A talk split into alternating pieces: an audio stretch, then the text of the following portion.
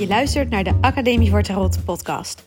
Mijn naam is Christa en ik deel heel graag al mijn tarot-ideeën, kennis, filosofische gedachten en creatieve tarot-inspiratie met jou, zodat ook jij het heft in eigen hand kunt nemen met de kaarten.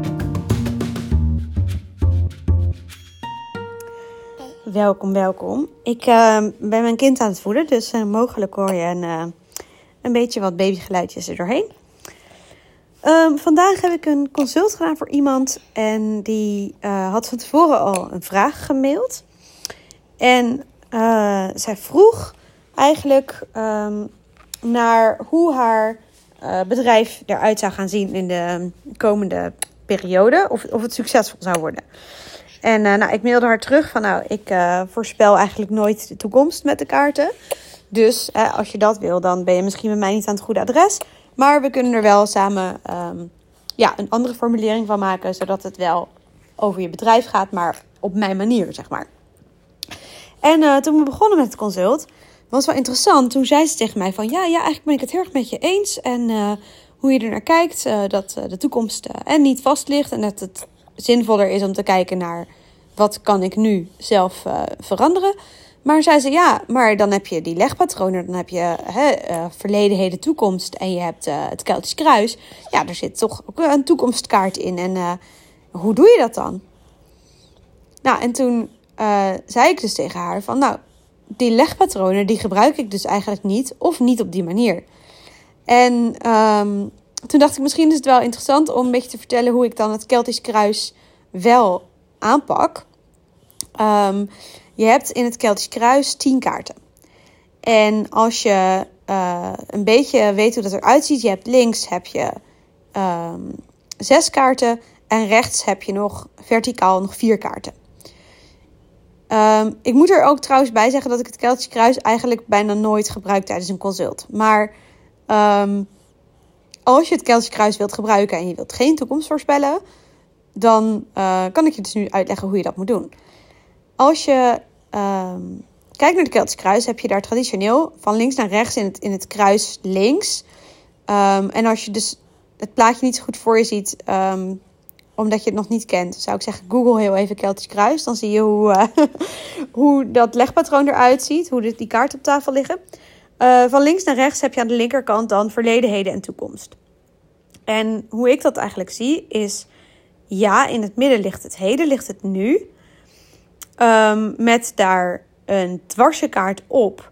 Uh, dat is dan de uh, blokkadekaart.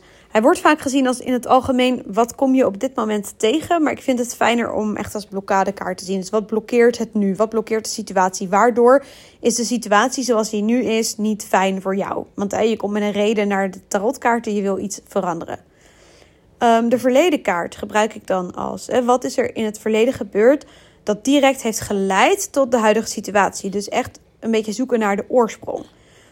En de toekomstkaart zie ik dan als de kaart die laat zien: als je nou niks doet aan je situatie, waar ben je dan logischerwijs naar op weg? Dus um, welke kant beweegt het zich op als je uh, niet zozeer dus wil voorspellen wat er gaat gebeuren, maar meer wilt kijken van hey, logischerwijs de huidige situatie is. Uh, zus en in de toekomst wordt het dan vanzelf zo. Bijvoorbeeld, hè, als je te hard werkt in de huidige situatie, is, is een, kans of een risico dat het op een burn-out uitdraait. Of uh, in de huidige situatie ligt een uitdaging voor je relatie. Dat kan leiden tot verdriet of pijn. Of misschien kan het, hè, het hoeft niet altijd negatief te zijn. Um, er kan in de toekomst dan ook een kaart liggen van, nou, de, de hoopvolle verwachting is Bijvoorbeeld um, als je aan het werk bent met een eigen bedrijf, de hoopvolle verwachting is dat het succesvol wordt. Dat je financieel succes gaat halen, bijvoorbeeld. Um, maar ik gebruik dus die toekomstkaart echt om eigenlijk te uh, onderzoeken van hey, welke verwachtingen heb ik op dit moment? Verwacht ik dingen op een positieve manier of verwacht ik dingen op een negatieve manier? Hè? Hoe sta ik erin? En dat wat er in de toekomst ligt, is dat een schrikbeeld of is dat iets waar ik op hoop en waar ik naartoe wil werken? En in beide gevallen kun je dus die kaart echt gebruiken als reflectie van: oké, is, dit, um, is dit hoe ik de toekomst wil? En dan kun je gaan bedenken: zo ja, oké, wat zie ik dan nog meer in de rest van dit legpatroon om daar inderdaad te komen, om daar naartoe te werken? En zo nee, wat ligt er dan in de rest van de kaarten om ervoor te zorgen dat dit dus vermeden kan worden, dat dit dus juist niet gaat gebeuren. Vervolgens heb je een kaart onder en een kaart boven de ehm, positie van het heden. Hè, zodat er een kruis ligt met dus links het verleden, rechts de toekomst en onder en boven een kaart. Die, kaart wordt, wordt, die kaarten worden eigenlijk op verschillende manieren ingevuld. Daar heb ik verschillende interpretaties van zien langskomen. Ik weet eigenlijk niet wat de oudste is, maar ik ga je vertellen wat voor mij werkt. Ehm, voor mij werkt het heel goed om daar de tegenstelling in te zien. Wat voel ik van binnen en wat laat ik naar buiten toe zien? Dus de onderste kaart is dan wat speelt er bij mij in mijn binnenste over deze situatie? Hoe voel ik me erbij? Um, wat wringt er bijvoorbeeld? Of hoe, ja, wat leeft er in mijn binnenwereld? En daarboven, wat draag ik uit? Wat zien anderen misschien wel van mij? Wat laat ik zien? Ehm, hoe handel ik? En dat kan dus ook handelend hoeft dus niet per se te, zien wat, te zijn wat mensen van buitenaf zien. Hè? Als het überhaupt een vraag is die gaat over een heel innerlijk proces waar niemand verder iets mee te maken heeft, ehm, dan kan het dus ook meer gaan over: oké, wat voel ik van binnen en wat doe ik daadwerkelijk? Kan dan daarboven liggen. Maar die tegenstelling zoek ik. En wat ik het mooie vind ook, is dat die twee kaarten ook heel erg met elkaar te maken hebben. Dus dat je ze kunt gaan interpreteren als uh, dat ze beide invloed hebben op dat huidige heden. Dus die verticale lijn heeft dan ineens een duidelijk verband met elkaar. Uh, die onderste kaart wordt traditioneel vaker gezien als uh, de wortels van een probleem. Maar dat haal ik dus meer dan uit die verleden kaart. Dus, dus in het verleden zoek ik ook de wortel. En waar, wat is er in het verleden gebeurd wat invloed heeft op het heden? Welke dus dat wordt dan bedoeld met de wortel eigenlijk. Hè? De wortel van een probleem of de, waar komt iets vandaan. Dan heb je vervolgens aan de rechterkant van het Keltisch kruis vier kaarten. De onderste kaart is um, hoe jij zelf kijkt naar de situatie. De kaart erboven is hoe jouw omgeving er naar kijkt. Um, soms wordt er dan gezegd, je omgeving, dat hoeven niet per se mensen te zijn. Kan ook een beetje zijn hoe de situatie is ja, ik vind dat wat vaag en probeer toch een beetje te zoeken naar hoe zien anderen jou. Dus wat, en met name dan over deze situatie. Dus wat zeggen andere mensen dat je zou moeten doen? Welk advies heb je al gehoord? Uh, en wil je dat naast je neerleggen of wil je dat juist ter harte nemen? Um, en die, die rechtsonder van hoe kijk je er zelf naar is dus eigenlijk ook een beetje van wat, zou, wat vind je zelf dat je zou moeten doen? En dat is een concretere vraag uh, om mee te werken, vind ik, voor die, voor die kaart. Um, dan krijg je hoop en vrees. Waar ben je bang voor of waar hoop je op? Daarbij kijk ik heel erg. Um, wat is het verband tussen die kaart en de kaart die ligt op de toekomstpositie? Die lijken heel erg op elkaar. En ik moet je heel eerlijk zeggen dat ik daar zelf ook nog een beetje soms zoekende in ben hoe ik die het beste verschillend kan maken nog.